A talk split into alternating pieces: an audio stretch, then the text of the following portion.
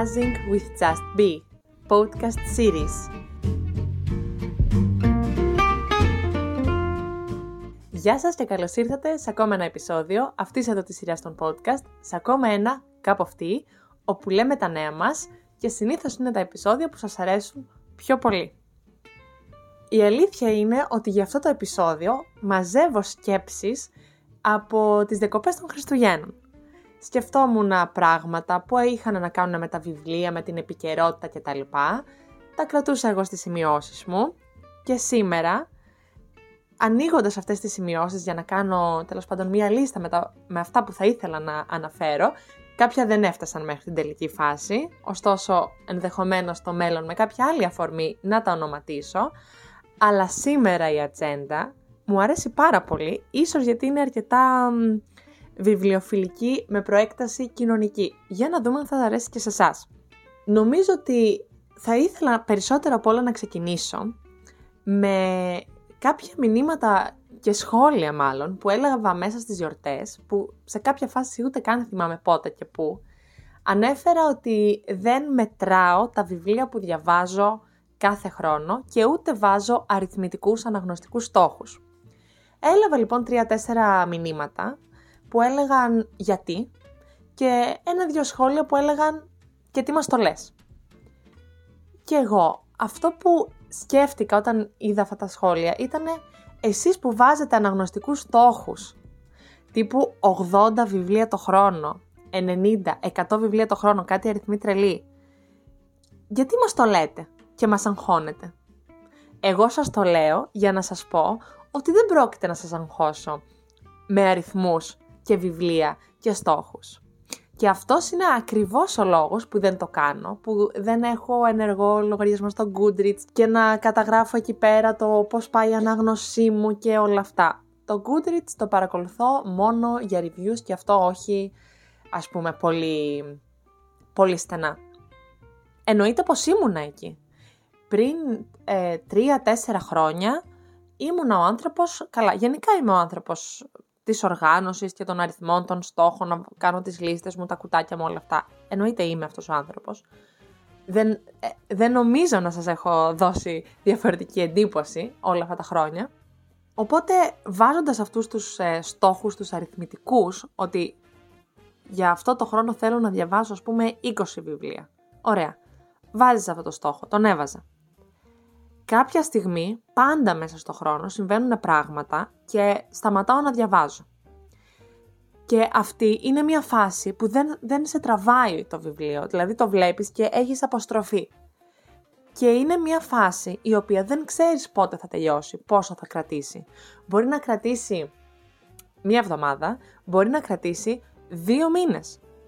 Οπότε, αν εγώ είχα πλανάρει ότι θα διαβάσω 20 βιβλία το χρόνο και εκείνο το μήνα είχα πει ότι θα διαβάσω 4 βιβλία και τελικά ε, έπεσα στην αναγνωστική απραγία και αυτά τα βιβλία δεν διαβάστηκαν, άρα πρέπει να πάνε τους επόμενους μήνες, όλο αυτό τώρα που σας το περιέγραψα δεν σας άγχωσε. Δεν είναι σαν να ε, έχεις μία ατελείωτη λίστα δουλειάς και να πρέπει να κάνεις κατανομή. Για μένα η ανάγνωση δεν είναι δουλειά δεν τον βλέπω σαν ένα to do. Δεν είναι στη λίστα μου, δεν το γράφω στο καθημερινό μου ημερολόγιο να διαβάσω. Μετά το άλλο aspect που έχει αυτή η αριθμητική στοχοθεσία, ας πούμε. Ας επιστρέψουμε στο παράδειγμα που έδωσα των 20 βιβλίων το χρόνο.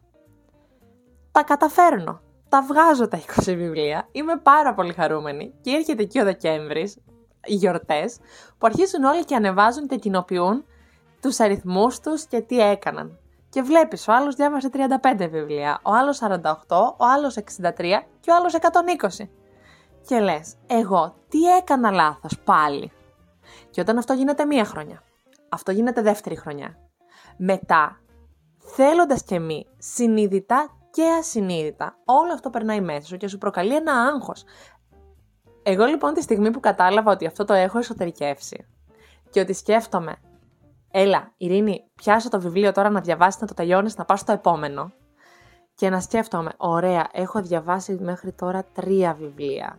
Ο άλλος, πω, πω, τελείωσε ο μήνας και διάβασε 12. Μα καλά, τι κάνουν όλη μέρα και διαβάζουν 12 βιβλία; Πού το βρίσκουν αυτό το χρόνο, τον θέλω κι εγώ. Όταν άρχισα να κάνω λοιπόν αυτές τις σκέψεις και να έχω συναισθήματα πίεσης, άγχους και όλα αυτά γιατί, για να διαβάζω για κάτι που θεωρητικά αλλά και πρακτικά πρέπει και θέλω να μου δίνει χαρά, ικανοποίηση, γνώση, προβληματισμό, να με χαλαρώνει, να ξεφεύγω από τα δικά μου. Να, να, να, να. Να μπαίνω σε έναν άλλο κόσμο τέλος πάντων. Γιατί πρέπει να το κάνω αυτό στον εαυτό μου; Γιατί αυτό βλέπω να κάνει η κοινότητα του Instagram. Αφού το κάνουν όλοι, θα το κάνω κι εγώ. Γιατί άμα δεν ανεβάσω το πόσα βιβλία διάβασα τον Ιανουάριο ή το πόσα βιβλία διάβασα όλο το χρόνο, ε, δεν θα είμαι relevant. Λοιπόν, εγώ όταν αποφάσισα ότι αυτό θα το σταματήσω, έχει τώρα πρέπει να είναι η τρίτη χρονιά νομίζω που μπαίνω που το κάνω αυτό, δεν έχει αλλάξει απολύτως τίποτα. Δεν έχω λάβει ούτε ένα μήνυμα που να μου λέει «Καλά ρε εσύ, γιατί δεν μας λες πόσα βιβλία διάβασες ή πόσα βιβλία σκοπεύεις να διαβάσεις». Ήταν μια πάρα πολύ μεγάλη απόδειξη και αυτή ότι κανένας δεν ασχολείται ουσιαστικά και ότι είναι από αυτά τα πράγματα που βάζουμε εμείς σαν κουτάκια στον εαυτό μας ότι «Α, αφού το κάνουν όλοι, πρέπει να το κάνω κι εγώ». Ε, γιατί αφού το κάνουν όλοι, θα έχει κάποιο νόημα να το κάνουμε στην κοινότητα και στην πλατφόρμα. Εγώ δεν το σταμάτησα αυτό επειδή ήμουν εξυπνότερη. Το σταμάτησα γιατί με πίεζε και το πήρα πιο σοβαρά από ό,τι χρειαζόταν. Οπότε, μόλις το συνειδητοποίησα, που είναι το πρώτο βήμα, μετά άρχισα να αναπτύσσω μηχανισμούς και να βρίσκω τρόπους πώς αυτό θα το σταματήσω, πώς θα βάλω αυτό το, το τείχος γύρω μου για να προστατεύσω τον εαυτό μου. Γιατί δεν θέλω να βλέπω το βιβλίο σαν ένα αντικείμενο, σαν ένα εργαλείο. Αλλά αυτή είναι η δική μου επιλογή. Οπότε λοιπόν, ο λόγος που δεν μετράω βιβλία και αριθμούς και να θέτω αυτούς τους στόχους και να τους κοινοποιώ είναι διτός. Αφενός γιατί με πιέζει και δεν με νοιάζει το πόσα βιβλία θα διαβάσω. Αν διαβάσω τρία βιβλία είμαστε μια χαρά. Θα πρέπει να είμαι λίγο πιο δημιουργική για να βρίσκω για το τι θα μιλάω σε αυτό το podcast. Και από την άλλη γιατί δεν θέλω να προκαλώ αυτό το άγχος στους ανθρώπους που με ακολουθούν και με παρακολουθούν. Μπορεί να μην αγχώνεται κανένας. Αλλά εγώ επειδή αγχωνόμουν από αυτά που κοινοποιούσαν οι άλλοι, δεν θέλω να κάνω κι εγώ το ίδιο σε ούτε σε έναν άνθρωπο. Αυτό λοιπόν είναι το ζήτημα των αριθμών και των στόχων. Εσείς που βάζετε τους στόχους και τους, ε, τους προσπαθείτε, τους καταφέρνετε, μια χαρά. Εμείς που δεν βάζουμε τους στόχους και πάμε και όπου βγει, είμαστε κι εμείς μια χαρά. Ο καθένας βάζει τις προτεραιότητές του και κάνει τις επιλογές του. Και δεν χρειάζεται να κρίνουμε εμείς για τη ζωή και τις επιλογές των άλλων. Και αυτό νομίζω μου δίνει μια πάρα πολύ ωραία έτσι πάσα, πέρασμα σε ένα θέμα άλλο που σκεφτόμουν σχετικά με τις αναγνωστικές προσδοκίες και το πώς διαβάζουμε. Ε, ήμουνα τις προάλλες σε μία ιστοσελίδα ελληνική, η οποία έλεγε ότι πρέπει να υπάρχουν κάποια κριτήρια που να κρίνεις αντικειμενικά ένα βιβλίο. Αν ήταν καλό ή όχι. Αν θα μπει σε όλες αυτές τις λίστες που κυκλοφορούν και που φτιάχνουμε ή όχι. Και όταν το διάβασα αυτό, δεν έδωσα πολύ σημασία. Αργότερα, πάλι με μια άλλη εξωτερική αφορμή, γύρισε το μυαλό μου σε αυτή τη φράση. Τι θα πει αντικειμενικά κριτήρια για το ένα, αν ένα βιβλίο είναι καλό ή όχι; Ποιος τα θέτει αυτά τα κριτήρια; Με, με ποιον ρόλο εννοώ, από ποιο πρίσμα, από ποια θέση εξουσίας; Και τι θα είναι αυτά τα κριτήρια, τι θα περιλαμβάνουν. Άμα κάτσουμε σε ένα τραπέζι, πέντε άτομα, που εδώ πέρα, στο δικό μου περιβάλλον του μεταπτυχιακού, που είμαστε άνθρωποι που ασχολούμαστε κυρίως με τη λογοτεχνία και τη λογοτεχνική θεωρία, όταν καθόμαστε γύρω από το τραπέζι πέντε άνθρωποι και συζητάμε τέτοια θέματα, δεν συμφωνούμε ποτέ. Γιατί είμαστε πέντε διαφορετικοί αναγνώστες. Έτσι λοιπόν, και ο κάθε άνθρωπος, ο καθένας από εμά, όταν πιάνει το ίδιο βιβλίο στα χέρια του, το ίδιο αντικείμενο, το ίδιο μέσο, θα πάρει από αυτό κάτι διαφορετικό. Πέντε αναγνώστες, πέντε αναγνώσεις. Δεν μιλάμε δηλαδή για μια ερμηνεία ή κρίση του βιβλίου, μιλάμε για κρίσεις του βιβλίου, για αναγνώσεις σε πληθυντικό αριθμό, όπως είναι και οι αναγνώστες. Γιατί, γιατί ο καθένας από εμάς είναι φορέας διαφορετικών αντιλήψεων, διαφορετικών ε, πεπιθήσεων, διαφορετικών στερεοτυπικών προκαταλήψεων. Ο καθένας από εμάς έχει διαφορετικές προσδοκίες. Υπάρχουν αναγνώστες που κολλάνε περισσότερο στην πλοκή, αυτήν καθ' αυτήν. Υπάρχουν αναγνώστες που δίνουν έμφαση στον τρόπο γραφής. Υπάρχουν αναγνώστες που τους νοιάζει τι θα γίνει στο τέλος. Υπάρχουν αναγνώστες που διαβάζουν ε, συγκεκριμένους συγγραφείς και είναι προκατηλημένοι με άλλους συγγραφείς. Υπάρχουν αναγνώστες που παίρνουν τις λίστες ας πούμε με τα πιο ευπόλυτα ή τα πιο καινούρια και θέλουν να διαβάζουν αυτά. Δεν υπάρχει σωστός και λάθος τρόπος να διαβάζουμε. Και εγώ έχω τις δικές μου αναγνωστικές προκαταλήψεις. Εννοείται με χαρά να τις συζητήσουμε στο μέλλον, αλλά θα φέρω και και κάποιον να, να τα συζητήσουμε, να φέρνουμε δύο-τρεις εδώ τις αναγνωστικές μας προκαταλήψεις και να, και να τα πούμε όλα, να κάνουμε διάλογο. Οπότε λοιπόν δεν υπάρχουν ανώτερες και κατώτερες αναγνωστικές απόψεις ή προκαταλήψεις. Εμένα μου αρέσει περισσότερο ο όρος προκατάληψη, γιατί σημαίνει ότι έχεις αποδεχτεί ότι δεν πας με ανοιχτότητα να διαβάσεις αυτό το βιβλίο και ότι φέρνεις τα δικά σου, τα κουβαλάς σαν αναγνώστης. Οπότε εσείς οι δυο μαζί, οπότε εσύ σαν φορέας προκαταλήψεων και το βιβλίο σαν μέσο προκαταλήψεων μαζί με τον συγγραφέα του, τον μεταφραστή του, φτιάχνουμε ένα δίκτυο που θα συντελέσει στο πώς θα μας φανεί στο τέλος το βιβλίο. Και αν θα πούμε πολύ καλό ή μεχ. Αυτή είναι μια συζήτηση που μπορούμε να την κάνουμε για ώρες, ε, αλλά για μένα πολύ κομβική στο πώς διαβάζουμε.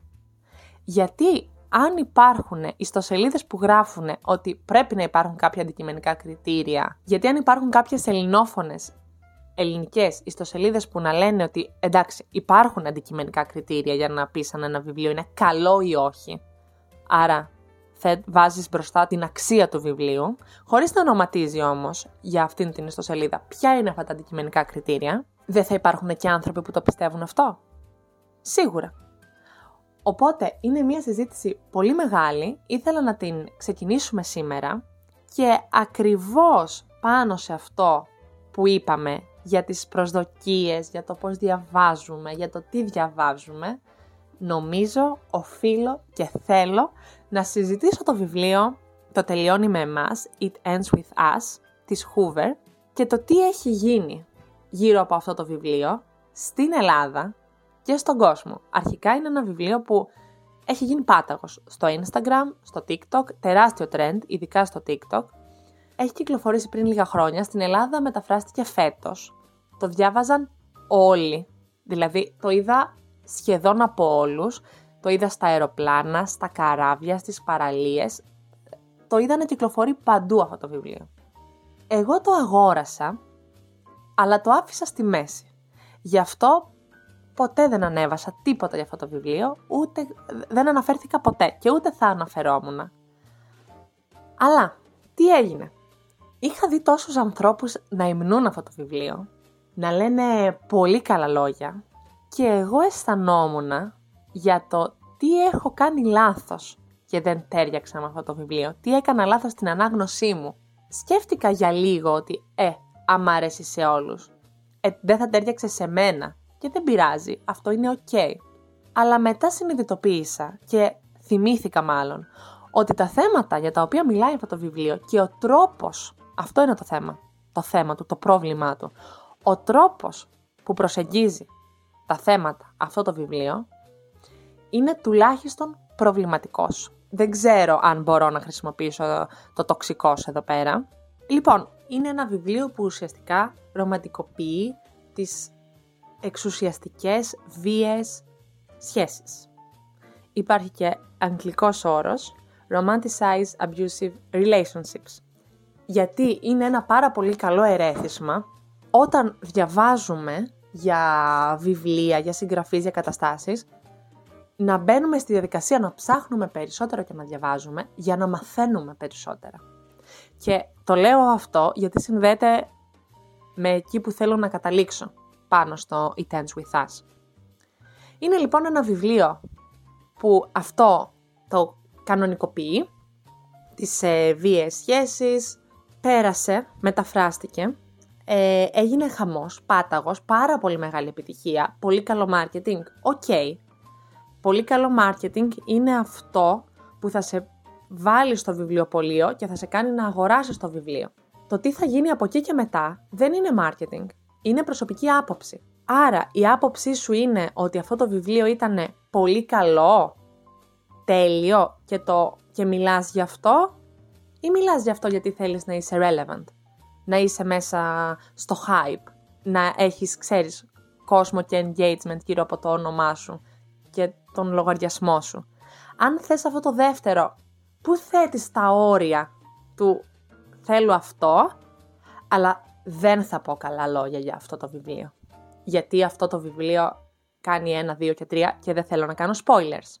Τώρα, γιατί ήρθε στην επικαιρότητα αυτό το βιβλίο και κυρίως ο συγγραφέας; Γιατί ανακοίνωσε με περίσσια χαρά στο Instagram της ότι κυκλοφορεί σύντομα το color book αυτής της ιστορίας αυτού του βιβλίου. Και άρχισαν από κάποιο, κάποιοι χρήστες να κριτικάρουν και να γράφουν αρνητικά σχόλια για το ότι πώς γίνεται να πας να βγάλεις χρήματα, γιατί το να κάνεις ένα color book από το βιβλίο σου είναι καθαρά γιατί θες να βγάλεις χρήματα, από μία ιστορία βίας, ενδοοικογενειακής βίας, που είναι και προβληματική.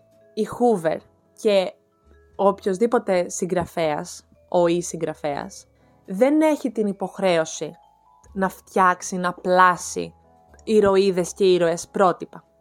Αλλά όμως, όταν το βιβλίο σου απευθύνεται σε κοινό 15 με 20, γιατί εκεί απευθύνεται το It Ends With Us, και μέσα στην ιστορία σου έχεις δύο ανθρώπους που έχουν μεταξύ τους βίαιη σχέση, πάρα πολύ βίαιη σχέση από τον άντρα στη γυναίκα και μετά η γυναίκα δέχεται να κάνει co-parenting με αυτόν τον άνθρωπο, που άρα ουσιαστικά να δέχεται ότι είναι ένα σωστό πρότυπο για την κόρη τους, αυτό δεν είναι ok. Γιατί το 16χρονο, 17χρονο, 18χρονο κορίτσι που θα διαβάσει αυτό το βιβλίο θα πει «Μα το λέει εδώ, αυτό είναι πάρα πολύ διάσημο βιβλίο, τα λέει, άρα και εγώ αύριο μεθαύριο που θα υποστώ κάτι αντίστοιχο, θα το δεχτώ. Γιατί αυτό είναι κανονικό. Και αντίστοιχα, τα αγόρια που θα διαβάσουν αυτό το βιβλίο θα πούνε αφού το κάνει αυτός και το κάνουν αυτοί σαν άνθρωποι και σαν σχέση, μπορώ να το κάνω κι εγώ. Είναι κάτι αποδεκτό. Αυτό είναι το, το θέμα που εμένα με βρίσκει ε, ενάντια, ας πούμε. Και μετά έρχεται το τελευταίο μου point γύρω από αυτό το θέμα. Γιατί άραγε άνθρωποι, αναγνώστες, όταν διάβασαν το βιβλίο, είπανε τέλεια λόγια για αυτό, στα social, δημόσια, και μετά, όταν άρχισαν τώρα αυτές τις τελευταίες μέρες, άρχισαν να διαβάζουν αυτόν τον τόρο που γίνεται και το πόσο προβληματικό είναι όλο αυτό που στείνεται, τα ανέρεσαν όλα. Ήταν η απόφαση του Color Book που τους έκανε να αλλάξουν γνώμη ή ήταν τελικά η ιστορία και η οπτική της ιστορίας από την αρχή προβληματική, αλλά δεν το είχαμε καταλάβει. Και αν δεν το είχαμε καταλάβει, εκεί θέλω να σταθώ, γιατί είναι ένα πεδίο που μαθαίνουμε και εγώ προσωπικά είναι κάτι που με κάνει κάθε μέρα να αναρωτιέμαι και να φιλτράρω συμπεριφορές, λόγια, τα πάντα. Αν λοιπόν αυτό ήταν κάτι το οποίο δεν είχαμε καταλάβει πόσο τοξικό είναι και το καταλάβαμε γιατί μας το είπε κάποιος άλλος, σημαίνει ότι εδώ έχουμε λίγο πεδίο ακόμα για να μάθουμε και να εκπαιδευτούμε. Οπότε, με αφορμή αυτό, να μπούμε στη διαδικασία να το κάνουμε. Γιατί νομίζω ότι όλοι μας από κάποια αφορμή και από κάποιο ερέθισμα ξεκινάμε για να μπούμε στη διαδικασία να πούμε «Α, οκ, αυτό που έγινε δεν είναι εντάξει. Αυτό που μου έκανε ξεπερνάει το όριο ή αυτό που είπα δεν έπρεπε να το πω. Γιατί προσβάλλει αυτόν και για αυτόν τον λόγο. Και τέλος, τι σημαίνει το ότι δόθηκε αυτή η οπτική στο βιβλίο από μία γυναίκα. Αυτό το βάζουμε στο τραπέζι, μας απασχολεί καθόλου ή είναι κάτι άσχετο, γιατί είναι από το πρίσμα της συγγραφέα. και είναι fiction. Θέματα πάρα πολύ καυτά, ελπίζω όχι μόνο για μένα, και νομίζω αυτό το τελευταίο point συνδέεται πολύ καλά με την εισαγγελέα από την δίκη του Πέτρου Φιλιππίδη, η οποία πρότεινε να αθωωθεί για τους δύο βιασμούς και να κατηγορηθεί, ε, να κριθεί ένοχος για την απόπειρα του βιασμού. Δεν θα κρίνω την απόφαση αυτήν καθ' αυτήν. Αυτό που μου έκανε πολύ εντύπωση είναι το ότι αυτό που έγινε trend στα social είναι το φίλο της εισαγγελέως. Ότι επειδή είναι γυναίκα και το έκανε αυτό, αυτό εντάσσεται στα όρια και στα πλαίσια του μισογυνισμού. Δεν ξέρω. Εντάσσεται. Θέλουμε μία δικαιοσύνη αδέκαστη που να πάει στο δικαστήριο non-biased από κανέναν και τίποτα ή θέλουμε μία δικαιοσύνη που θα κρίνει με βάση το φίλο της. Αν ο εισαγγελέας ήταν άντρας και έπαιρνε αυτή την απόφαση, θα τον κράζαμε στα social media σαν σεξιστή; Ναι, νομίζω ότι είναι η απάντηση. Τώρα που είναι γυναίκα, την κράζουμε και κατηγορούμε για μισογυνισμό. Πάλι ναι. Δεν ξέρω, εμένα δεν, ε, δεν μου αρέσει πάρα πολύ αυτή, αυτή η οπτική. Μόνο αυτό το κομμάτι, ξαναλέω, όχι σε σχέση με την δίκη. Θέλω να βγάλω το γεγονός από το context και, να, και σκέφτομαι πάνω σε αυτό λίγο μεμονωμένα. Ναι, αυτό είναι ένα θέμα που με προβληματίζει και το καταθέτω εδώ για να μπείτε και εσείς λίγο στη διαδικασία να σκεφτείτε τι είναι τελικά αυτό που θέλουμε; Γιατί αντίστοιχα, άμα πούμε ότι το φίλο του κάθε εισαγγελέα παίζει ρόλο, άρα θέλουμε γυναίκες πιο ευαισθητοποιημένες και άνδρες που να πατάνε πάνω σε όλα τα στερεότυπα που θέλουμε, α, άμα το κάνουμε αυτό, αναπαράγουμε και εμείς όλα αυτά τα στερεότυπα με τα οποία έχουμε μεγαλώσει. Καταληκτικά αυτό που θέλω να πω είναι ότι είναι διαφορετικό πράγμα να κρίνουμε την απόφαση του δικαστηρίου. Μπορεί να μας στεναχωρεί, να μας κάνει να νιώθουμε θυμό, οργή, αδικία, να έχει κοινωνικές προεκτάσεις, να είναι διαφορετική από αυτό που περιμέναμε. Και είναι διαφορετικό να κρίνουμε το φίλο του εισαγγελέα ή του δικαστή και στο τι σημαίνει αυτό για την απόφαση. Μπορεί και να σημαίνει. Και αυτό είναι στις περιπτώσεις που και εκείνοι έρχονται στη δουλειά τους, γιατί είναι η δουλειά τους, με τις προσωπικές τους προκαταλήψεις.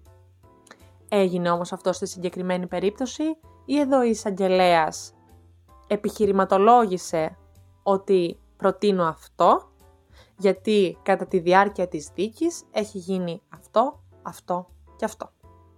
Θα το κλείσω με αυτό το ερώτημα, αλλά θα συνδέσω το θέμα με το θέμα της ταινίας που είδα τελευταία, πριν από πολύ λίγες μέρες. Είναι το She Said.